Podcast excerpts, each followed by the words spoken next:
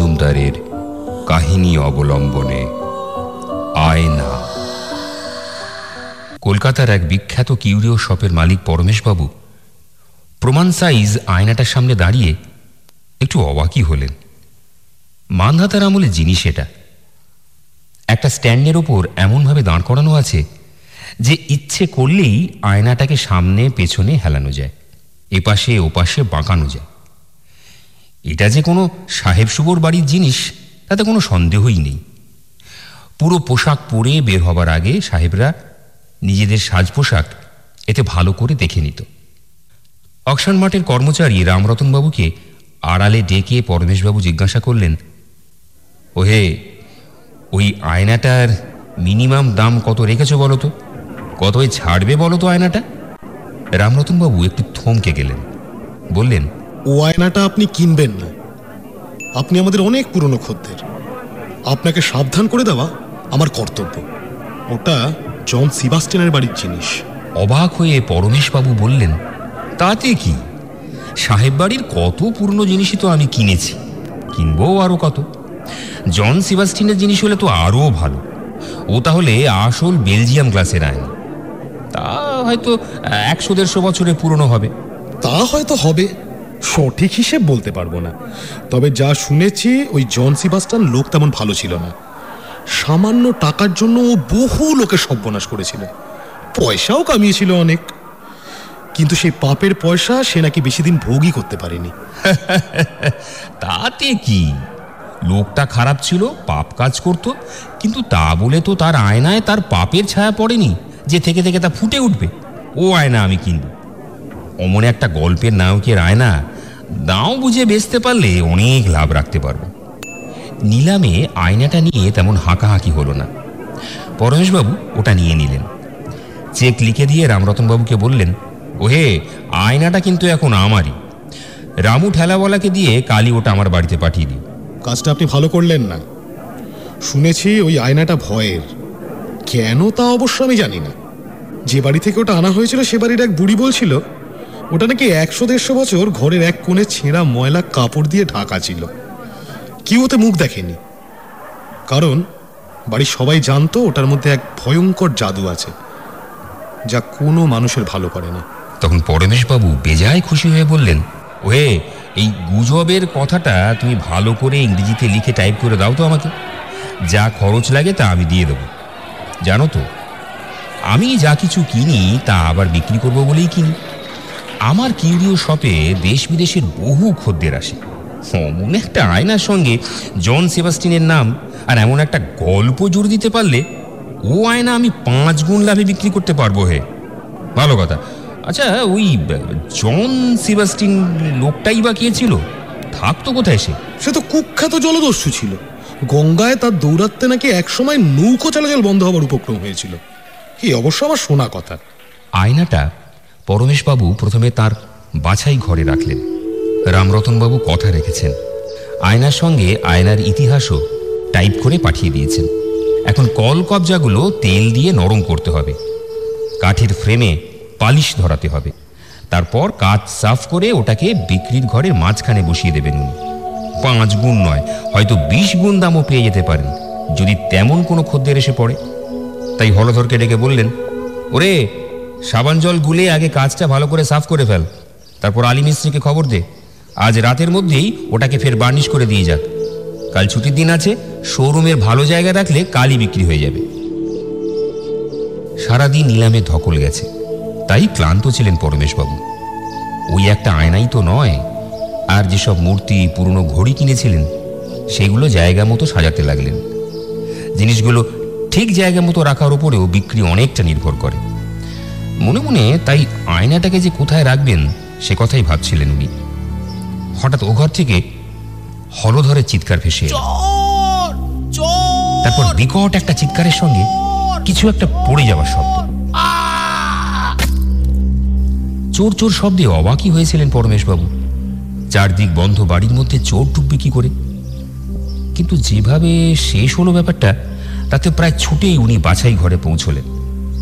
আর সেই ঘরে পৌঁছে পরমেশবাবু দেখলেন জলের বালতিটা উল্টোনো। সাবান গোলা জলের মাঝখানে মেঝেতে পড়ে হলধর বেহুশ হয়ে গোঁ করছে চারদিক যেমন বন্ধ ছিল তেমনই আছে। চোরের ব্যাপারটা নেহাতি কল্পনা। কিন্তু হলধরের কি হলো? কি এমন দেখে ও অজ্ঞান হয়ে গেল? ধরাধরি করে ওকে নিয়ে গিয়ে পাখার নিচে বেঞ্চে শুইয়ে দিলেন পরমেশবাবু। ঠান্ডা জলে ঝাপটা দিলেন চোখে মুখে। ফোন করে দিলেন ডক্টর দত্তকে তাড়াতাড়ি আসার জন্য। জ্ঞান ফিরে পেয়ে হলধর ফ্যালফ্যাল করে চেয়েই রইল। পরমেশবাবু জিজ্ঞেস করলেন, কি হয়েছিল রে হলধর? হলধর কোনো কথা বলল না। শুধু এদিক ওদিক চাইতে লাগল। তা দেখে অবাক পরমেশবাবু বললেন, চোর এখানে আসবে কোথা থেকে রে? ওই আয়নাটা এদিক ওদিক ঘুরে সামনে পেছনেও হেলে। কাজ সাফ করতে করতে তুই অন্য মনস্কের মতো হঠাৎ তোর নিজের ছায়া দেখেই চোর ভেবে এমন চেঁচিয়ে উঠেছিলি। আয়নাটা আবার তোর হাতের ধাক্কায় ঘুরে যেতে চোরটাকে মানে তোর ছায়াকে আর তুই দেখতে পাসনি। তাই ভয়ে কথা শেষ করতে পারলেন না পরমেশবাবু। হলধর ফুঁপিয়ে কেঁদে উঠল। কান্না ভরা গলায় বলল বাবু আয়না ভালো না। ওটা বাইরে ফেলে দিন। হলধরের কথা শুনে থমকে গেলেন পরমেশবাবু। তবে কি রামরতনের কথাই ঠিক? মনের ভাব চেপে রেখে উনি ধমকে উঠলেন। যা যা, আয়নার কথা আর তোকে ভাবতে হবে না। ওটা আমি নিজেই সাফ করব। যা, তুই তোর ঘরে গিয়ে শুয়ে পড় গিয়ে। আর আমি ডাক্তারবাবুকে খবর দিচ্ছি, তোকে একবার দেখে যাবে। যা ওষুধ লাগে তা আমি দিয়ে দেবো। যা যা, এখন তো নিজের ঘরে গিয়ে শুয়ে পড় গিয়ে ডক্টর দত্ত এলেন। আর পরমেশকে দেখেই হই হই করে বলে উঠলেন, দাদা, দারুণ একখানা গল্প শুনলাম আপনার হলধরের কাছে। ও তো হলফ করে বলছে, আয়নার মধ্যে অন্য আরেকজনকে নড়তে দেখেই ও চোর ভেবেছিল। ও পরে ভয়ে অজ্ঞান হয়ে যায়। অবশ্য ভালোই আছে এখন। যা ওষুধ দেওয়ার দিয়েছি, একটা সেডেটিভ দিয়েছি। রাতে ঘুমালে সব ঠিক হয়ে যাবে। কিন্তু দাদা, আয়নাটা তো আমাকে একবার দেখতে হচ্ছে। আয়নার মধ্যে ছায়া নড়ে। এ তো অদ্ভুত কথা। তার উপর সে ছায়া আবার অন্যের। চলুন চলুন, ব্যাপারটা না দেখলে শান্তি নেই। অন্য একটি কাজের লোককে চা দিতে বললেন পরমেশবাবু। চায়ের কাপ হাতে নিয়ে আয়না নড়াচড়ার একটা বৈজ্ঞানিক ব্যাখ্যাও দিতে চেষ্টা করলেন। বোঝালেন কীভাবে আয়নার ভেতরে ছায়া নড়ে। সব শুনে খালি চায়ের কাপ নামিয়ে রেখে ডক্টর দত্ত বললেন, না, আপনি বলছেন আপনার আয়নাটা এমনভাবে কলকবজার বল বিয়ারিং এর উপর মাউন্ট করা যে তার ফলে ওটাতে একটা জাইরোস্কোপিক মুভমেন্ট ঘটানো সম্ভব। আর তা ঘটছে বলেই মনে হচ্ছে ছায়া নড়ছে। বেশ এ না হয় বুঝলাম। কিন্তু ওই অপরের ছায়ার ব্যাপারটার কি ব্যাখ্যা দেবেন? ওর ব্যাখ্যা একটাই ভয়ে ভুল দেখা। একটা আয়নায় অন্যের ছায়া নড়বে এ কি কখনো সম্ভব? যে ব্যাখ্যাই দিন দাদা ও আয়না দেখার মতন জিনিস। চলুন চলুন ওটা নিজের চোখে দেখব। দেখি আমার বেলায় কার ছায়া নড়ে ওর ভেতরে। আচ্ছা বেশ চলুন চলুন। আপনাকে তাহলে আয়নাটা দেখাই। আচ্ছা একটা জিনিস খেয়াল করেছেন কি? শুধু হলধরই এটা দেখেছে। আমি নিজে কিন্তু এখনও কিছুই দেখিনি। দেখব কি করে?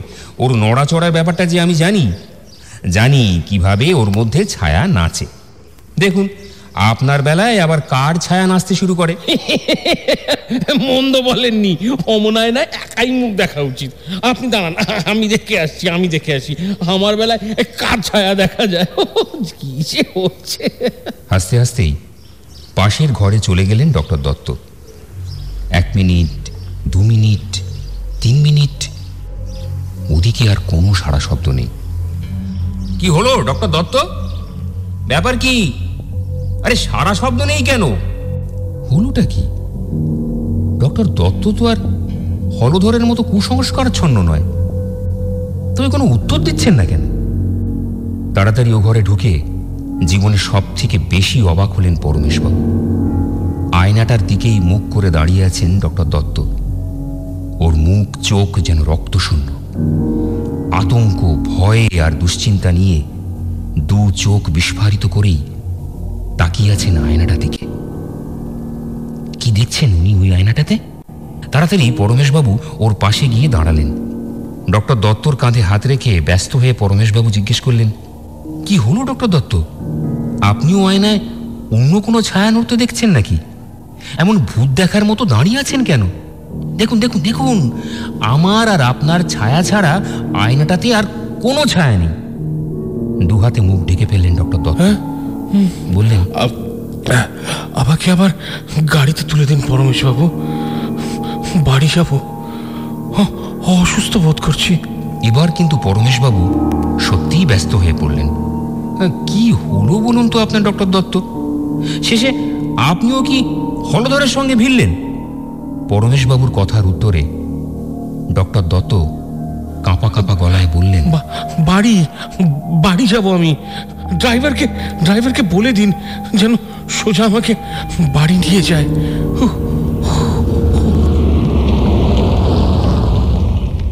শুতে যাবার আগে একবার আয়নাটা যে ঘরে রাখা আছে, সেই ঘরে ঢুকলেন পরমেশবাবু।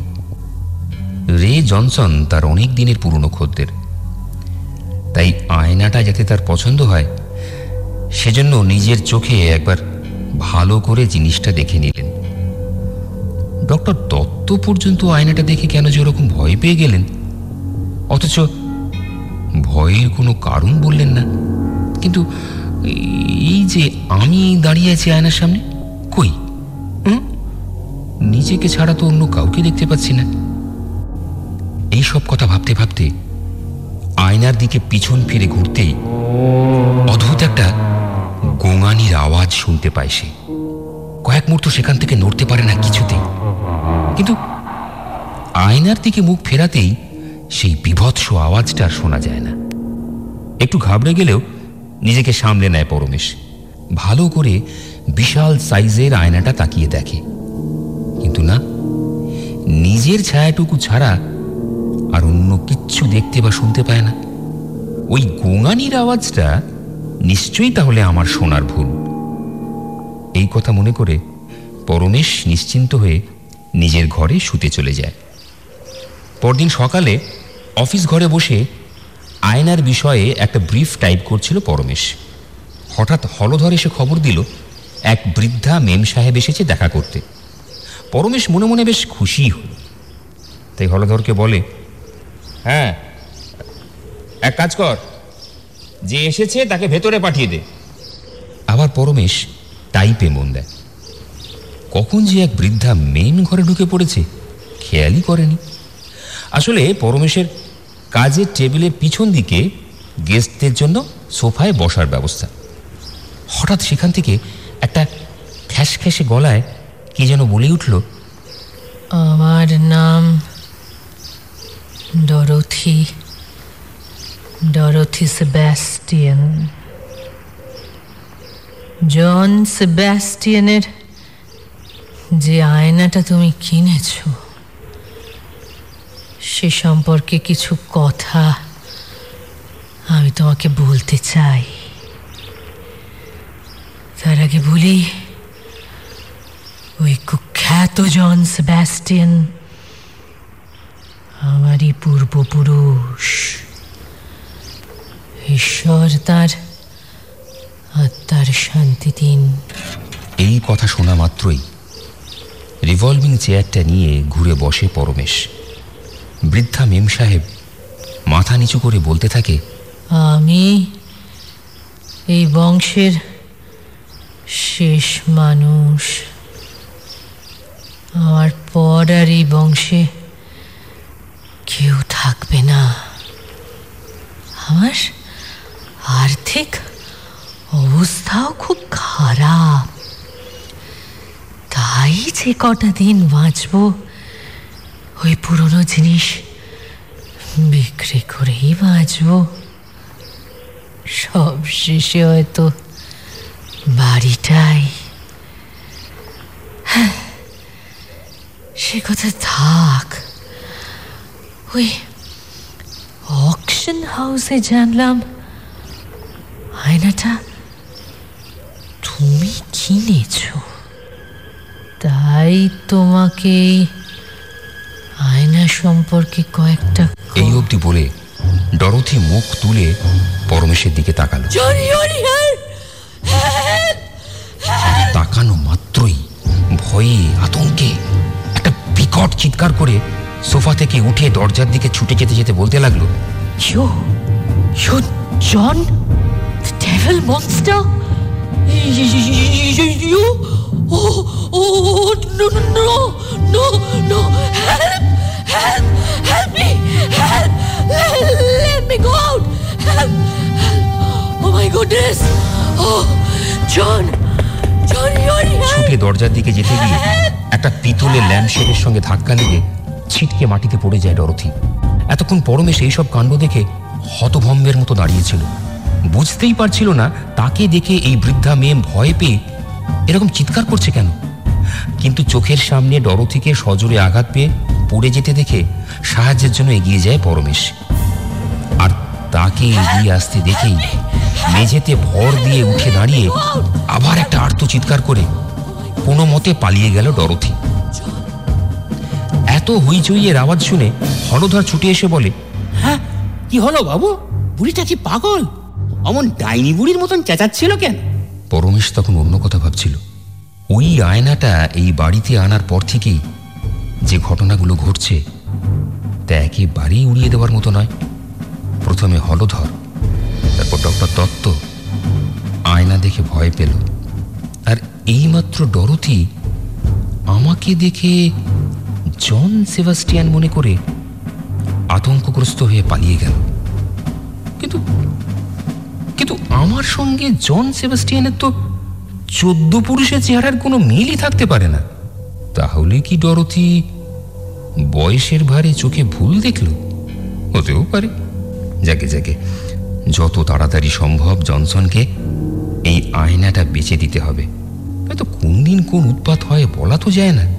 শেষকালে এসব ভুতুড়ে জিনিসের বেচা কেনা করতে গিয়ে বেঘরে প্রাণটা যাবে নাকি? হঠাৎ হলধরের ডাকে চমক ভাঙে পরমেশের। বাবু বুড়িটা ছুটে পালাবার সময় পুটলি মতো কি একটা ফেলে গেছে।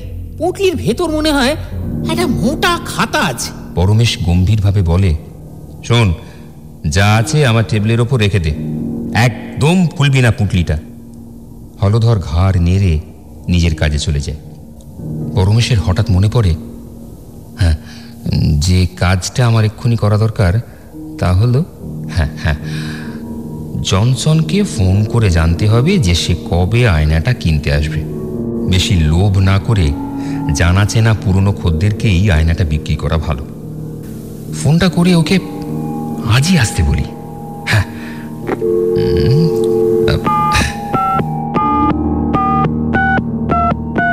Hello, Johnson? হ্যালো পরমেশ বলছি। তুমি কি হ্যাঁ ভালো আছি। তুমি কি আজ এসে আয়নাটা নিয়ে যাবে? হ্যাঁ হ্যাঁ হ্যাঁ। লাস্ট অকশানে যে আয়নাটা আমি কিনেছি। আরে বাবা, আমি তো জানি তোমার ওটা খুব পছন্দ হয়েছে। সে জন্যই তো কাউকে বিক্রি না করে তোমার জন্য রেখে দিয়েছি। অনেক খদ্দেরই কিন্তু ঘুরঘুর করছে আয়নাটা কেনার জন্য। কি সব ভৌতিক কাহিনী নাকি জড়িয়ে আছে আয়নাটার সঙ্গে? আরে না না।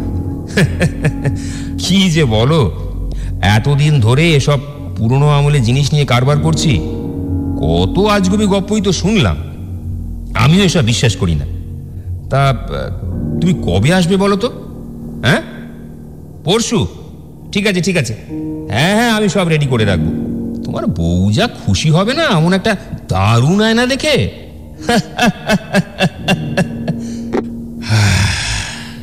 যাক বাবা, আর একটা দিন অপেক্ষা করলেই অপয়া আয়নাটাকে বাড়ি থেকে বিদায় করা যাবে। বাপরে বাপ। সেদিনটা বেশ ভালোভাবেই কাটল। রাতে খাওয়া দাওয়ার পর হলধরকে ছুটি দিয়ে আয়নাটা নিজের চোখে একবার তদারকি করে নেবার জন্য হল ঘরে এলো। এই দুদিন যখন কোনো কিছু ঘটনাই ঘটলো না, তার মানে সবটাই মনের ভুল। আর ডরথিটা নিশ্চয়ই একটা বদ্ধ পাগল। এইসব কথা ভাবতে ভাবতে অন্যমনস্কভাবে আয়নার ওপর ভেলভেটের পর্দাটা সরিয়ে দিল পরমেশ। আর তা সরানো মাত্রই বাইরে যেন প্রচণ্ড একটা পাজ পড়ল। সঙ্গে সঙ্গে ঘরের আলো নিভে গিয়ে ঘন কালো অন্ধকারে ভরে গেল গোটা ঘর। একই সঙ্গে শুরু হলো ঝড়ের তাণ্ডব। অথচ খানিকক্ষণ আগেও তো আকাশটা বেশ পরিষ্কার ছিল। যাকে এই সময় ঝড় তো হতেই পারে। যা গরম পড়েছিল। কিন্তু একটা আলো জ্বালানোর খুব দরকার। নয়তো কিছুই দেখতে পাচ্ছি না। পকেট থেকে দেশলাই বার করে কাঠি জ্বালিয়ে সে একটা মোমবাতির খোঁজ করতে থাকে। বহু কষ্টে ঘরের কোণে রাখা একটা শ্বেত পাথরের টেবিলের ওপর থেকে মোমবাতি খুঁজে পায় পরমেশ। মোমবাতিটা একটা পিতলের স্ট্যান্ডে রাখা। সেই মোমবাতিটা জ্বালার পর একটা অদ্ভুত আলো আর ছায়া তৈরি হয় সারা ঘরে। সেই আলো ছায়ায় শ্বেতপাথরের টেবিলের ওপর রাখা একটা ডায়েরি দেখতে পায় পরমেশ। ডায়েরিটা কালো চামড়া দিয়ে বাঁধানো। উপরে লেখা, জন সেবাস্টিয়ান। ও এই ডায়েরিটাই তাহলে সেদিন ডরথি উটলি করে নিয়ে এসেছিল? আমাকে আয়নাটার ভৌতিক কাহিনী সম্পর্কে বিশ্বাস করানোর জন্য। তারপর আমাকে দেখে ভয় পাবার পর ছুটে পালাতে গিয়ে ডায়েরিটা ফেলে চলে যায়। হলধর সেটা খুঁজে পায়। কিন্তু আমি তো পুঁটলিটা হলধরকে আমার অফিস ঘরের টেবিলে রাখতে বলেছিলাম। পুঁটলি থেকে খুলে ডায়েরিটা এখানে নিয়ে এলো কে? না না, হলধর তো এমন কাজ কখনো করবে না। এবার কিন্তু সত্যি সত্যি আমার যেন কেমন ভয় ভয় করতে লাগল। তবু ডায়েরিটা কাঁপা কাঁপা হাতে তুলে নিয়ে একবার আয়নার দিকে তাকালাম। মোমবাতির আবছা আলোয় কই? সেখানে সেখানে আমার কোনো ছায়া তো ফুটে উঠছে না? এ তো একটা এ তো একটা অন্য দৃশ্য। এটা এটা কি করে সম্ভব? আমি আয়নায় আয়নায় নিজেকে দেখতে পাচ্ছি না কেন? আয়নাটা থেকে একটা বিকট শব্দ বেরিয়ে আসছে। একটু একটু করে, একটু একটু করে যেন আয়নাটার ভেতর প্রাণ সঞ্চার হচ্ছে। আর দাঁড়াতে না পেরে আয়নাটাকে ধরে হাঁটু গেড়ে বসে পড়ে পরমেশ। তারপর একের পর এক দৃশ্য দেখতে পায় ওই আয়নায়। ডায়েরির লেখা পাতাগুলো এক এক করে যেন ঢুকে পড়ে আয়নার ভেতর। আর সেই পাতা জুড়ে ফুটে ওঠে ভীষণ চেনা একটা ঘটনা। ওই তো। বাড়ি আর অনেক টাকা পয়সা লুট করার পর নদীর ধারের কুঠি বাড়িটার দখল নেবার জন্য সেটা পুরোটা ঘিরে ফেলল জন সেবাস্টিয়ান আর তার সাগরে। জন ছিল একজন কুখ্যাত জলদস্যু। কুঠি বাড়ির মালিকের অনুচরেরা চেষ্টা করল জন ও তার দলবলদের বাধা দেওয়া কিন্তু পারল না। সবাইকে মেরে কুঠিবাড়ির ভেতরে বীর দর্বে ঢুকল জন তাকে দেখে কুঠিবাড়ির মালিক ফ্রান্সিসের স্ত্রী ছুটে গিয়ে লুকোলো একটা বিরাট আয়নার পিছনে। হ্যাঁ, হ্যাঁ, এটাই এটাই তো সেই আয়না। আর ফ্রান্সিস তার হাতের তলোয়ার ফেলে দিয়ে বলেছিল জন জন আমাকে তুমি মেরো না। দোহাই তোমার। জন আমাকে তুমি মেরো না। এ কথায় কিন্তু জন কান দেয়নি। হাতের তলোয়ারটা বসিয়ে দিল ফ্রান্সিসের বুকে। আর্তনাদ করে উঠেছিল ফ্রান্সিস। জন জন এ তুমি এ তুমি কি করলে জন? বুকের ওপর পা রেখে তলোয়ারটা টেনে বার করতে গেছিল জন। তখন এক ঝলক নজরে পড়েছিল হতভাগ্যের ওপর থমকে গেছিল। মাটিতে পড়ে ছটফট করছে ওরই ছোট বোনের স্বামী, যে ইচ্ছে করেই জলদস্যু জনের সঙ্গে কোনো সম্পর্ক রাখত না। তা বলে জন তো তাকে খুন করতে চায়নি? কি করতে কি হয়ে গেল? ছোট বোনের স্বামী ফ্রান্সিস শেষবারের মতো হাঁপাতে হাঁপাতে বলল, জন, আমার আমার সর্বনাশ করে তুমি যদি বড়লোক হতে পারো তো তাই। তাই হও। কিন্তু কিন্তু নিজের কথা কি কখনো ভেবেছ ভেবেছ ভেবেছ কোন নরকে তুমি নিয়ে যাচ্ছ? তাকিয়ে দেখো। দেখো ওই আয়নাটার দিকে। দেখো। নিজেকে দেখতে পাবে ঠিকভাবে দেখতে পাবে। এই আমি তোমাকে দিচ্ছি। তুমি মরে গেলেও যতদিন না যতদিন না এই আয়নাটা ভেঙে টুকরো টুকরো হচ্ছে ততদিন ততদিন তোমার আত্মা কিছুতেই মুক্তি পাবে না পাবেন না। এই কথাটুকু শেষ করেই ফ্রান্সিসের মাথা ঢলে পড়ল মাটিতে। জন সোজা হয়ে দাঁড়াতেই তার ছায়া পড়েছে ওই আয়নায়। আতঙ্কে শিউরে উঠেছিল জন। তার সঙ্গে ভেসে এসেছিল ফ্রান্সিসের গলার আওয়াজ।